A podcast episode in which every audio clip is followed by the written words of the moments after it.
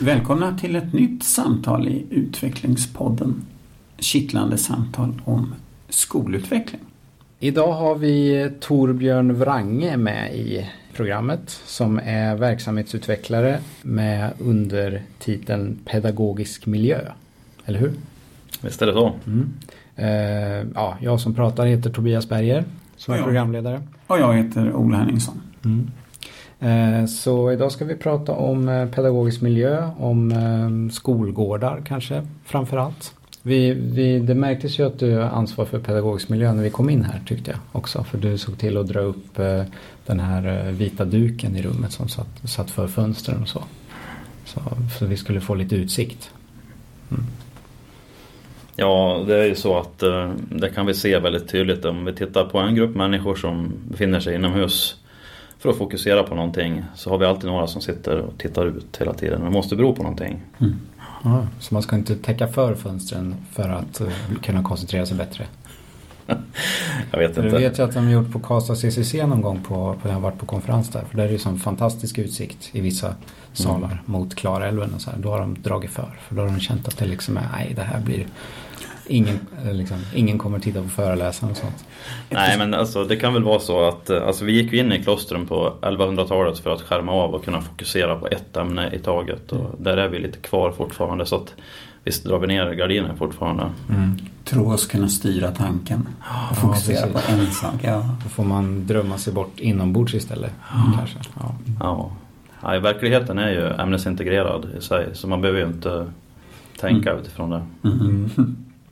Ja, du hade någon form av start, eh, startövning vi skulle göra eller någon eh, tänka på grej eller vad du sa. Ja, precis. Det är ju så att eh, om vi ska komma in och prata om skolgård och skolgårdsutveckling så, så är det så att eh, historiskt sett så var eh, det här en plats där man odlade mycket. Vi pratar 1850-talet och sen in på början av, av 1900-talet så började det bli hårda ytor. Man använde skolgården för idrott och senare då för med ett miljöperspektiv och ett trafikperspektiv där man linjerade upp och satte upp skyltar för man skulle lära sig ett televinkeln-tiden där. Ja, okej, ja.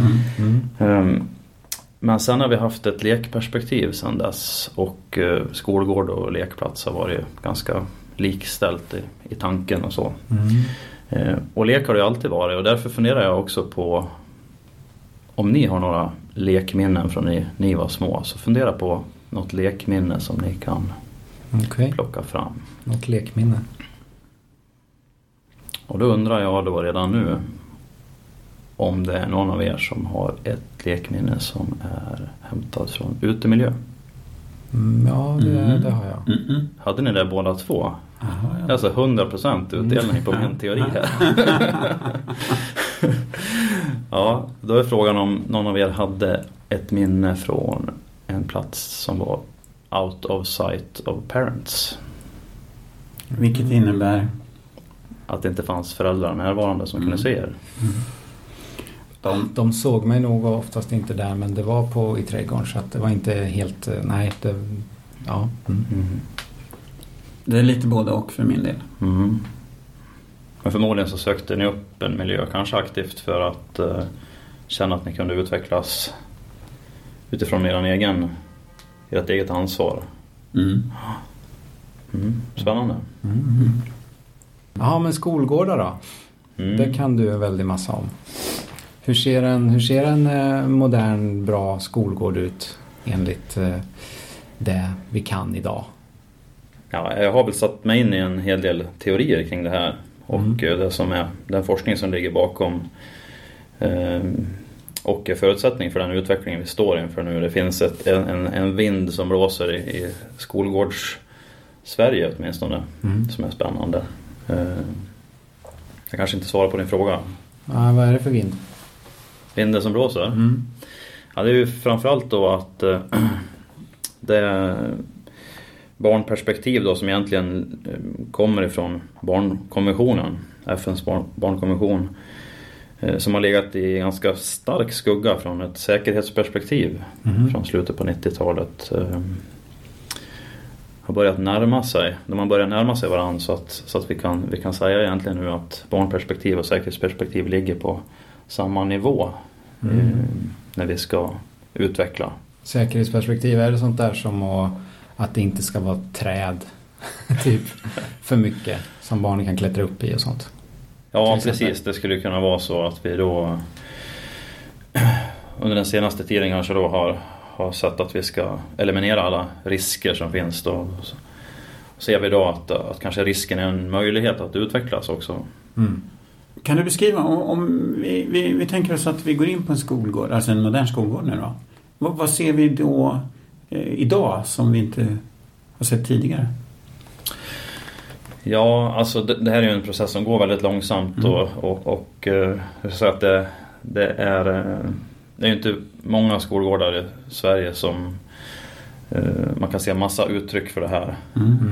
Men det är inte ovanligt idag att, att man går tillsammans över skolgården med pedagoger och elever och bestämmer sig för var man har gränssättningar någonstans. Kanske inte finns tydliga gränser utan att, att alla bara vet var de är. De är formella men de syns inte.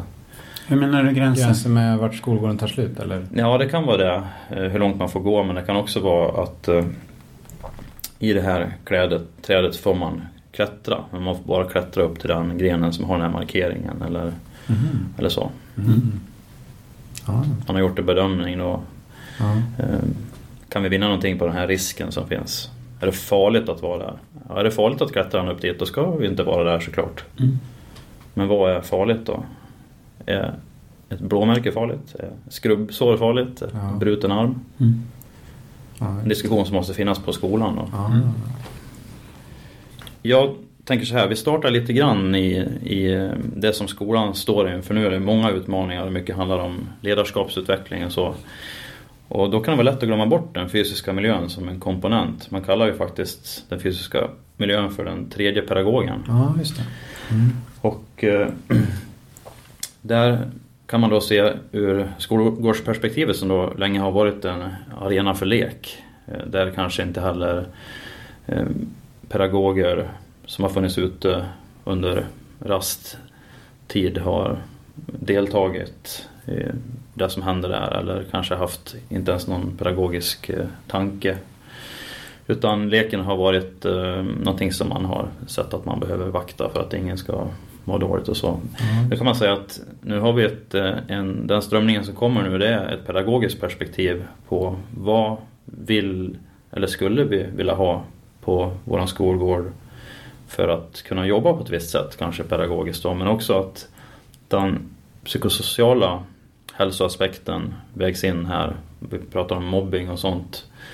Ehm, vi kan också prata om i anslutning till det om, om skolk och så. Man kan förebygga skolk genom att skapa hängplatser utanför eh, högstadieskolor och så. Men också fysisk hälsa. Att det finns möjlighet att få upp farten. Att vi inte bara har hårda ytor utan eh, ja. Så en miljö som kan då möta de olika hälsoaspekterna. Men också då alltså att, att pedagogen kan vara delaktig.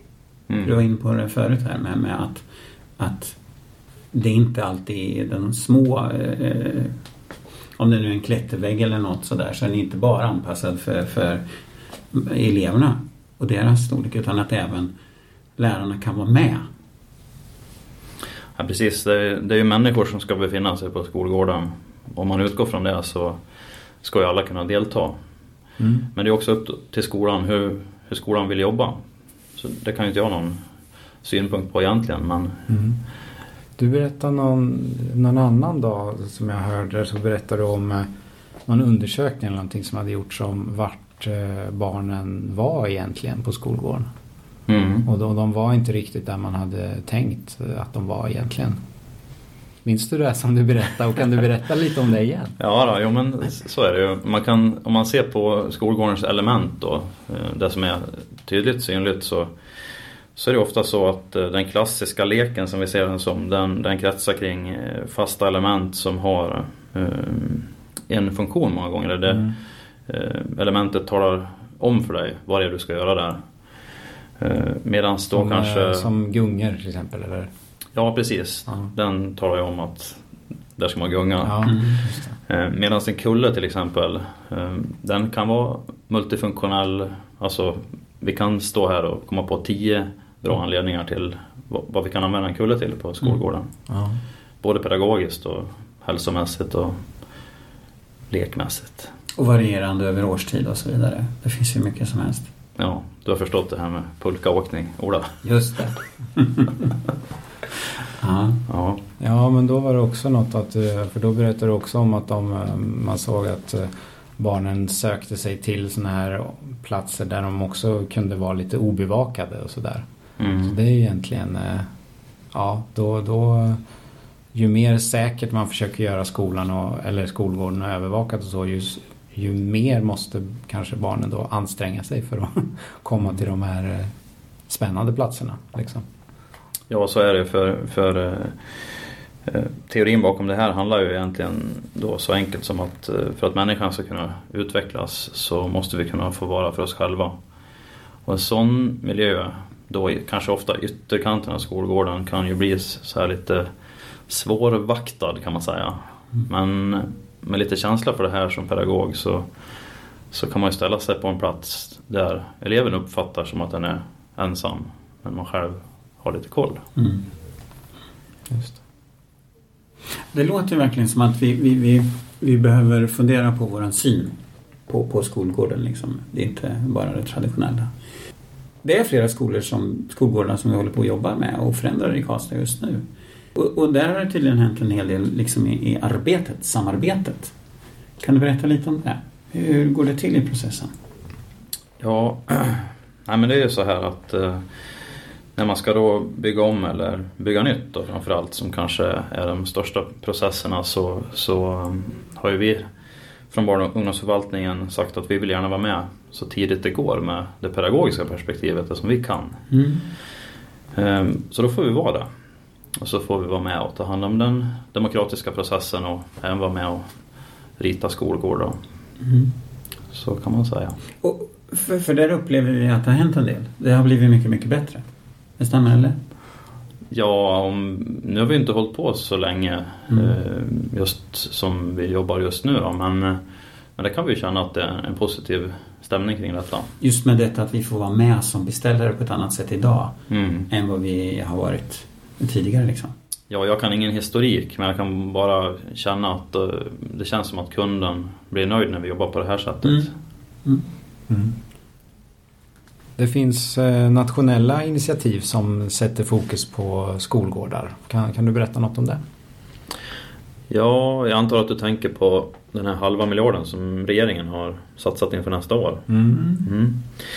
Eh, Ja, vi tänker väl så här att med, den här, med det här samarbetet och den här fina relationen vi har med vår teknik och fastighetsförvaltning så, så tänker vi att om den dialogen får fortsätta så eh, ska vi kunna använda en del av de pengarna till utveckling och förhopp- förhoppningsvis allt då men eh, som beställare av den här utemiljön så ser vi att skolorna är med och vill, vill driva utveckling. Mm. Mm. Ja, det handlar ju om att eh, möta alla elevers behov och eh, det är då som man kallar för lärande för hållbar utveckling som är, som är ett förhållningssätt till lärande som kommer mer och mer i skolan så, så behöver vi kreativa miljöer, eh, mi- miljöer med stor volym där man kan få känna att man får ta ett större ansvar som elev själv. Och där är utemiljön väldigt viktig och framförallt då i, i när vi pratar om omvärldskontakt och sådana saker så är ju faktiskt skolgården det första vi möter när vi går över tröskeln. Mm. Vi är mitt i ett visionsarbete just nu där vi som skola gärna skulle se att eh, skolgården också skulle vara öppen kvällstid eh, för ett samutnyttjande och då även kunna förebygga en hel del av den här skadegörelsen som, eh, som finns och där kanske då både föräldrar och, och barn finns på de här platserna. Trevliga platser att vara på. Mm. Åh! Det ringde visst ut. Dags att gå på rast. Ja. Önskar, önskar fanns en fin, ja men det finns i och för sig jobbar vi vid en park här. Ja, jag Det ska, gå ut kanske är och, våran jobbgård. ja, jag ska gå ut och klättra i träet uppe. Ska vi leka Tobias? Ja, det kan vi göra. Okay. Tack så hemskt mycket för att vi fick mm, Tack Torbjörn. samtala. Fint att vara här. Mm. Hej. Hej.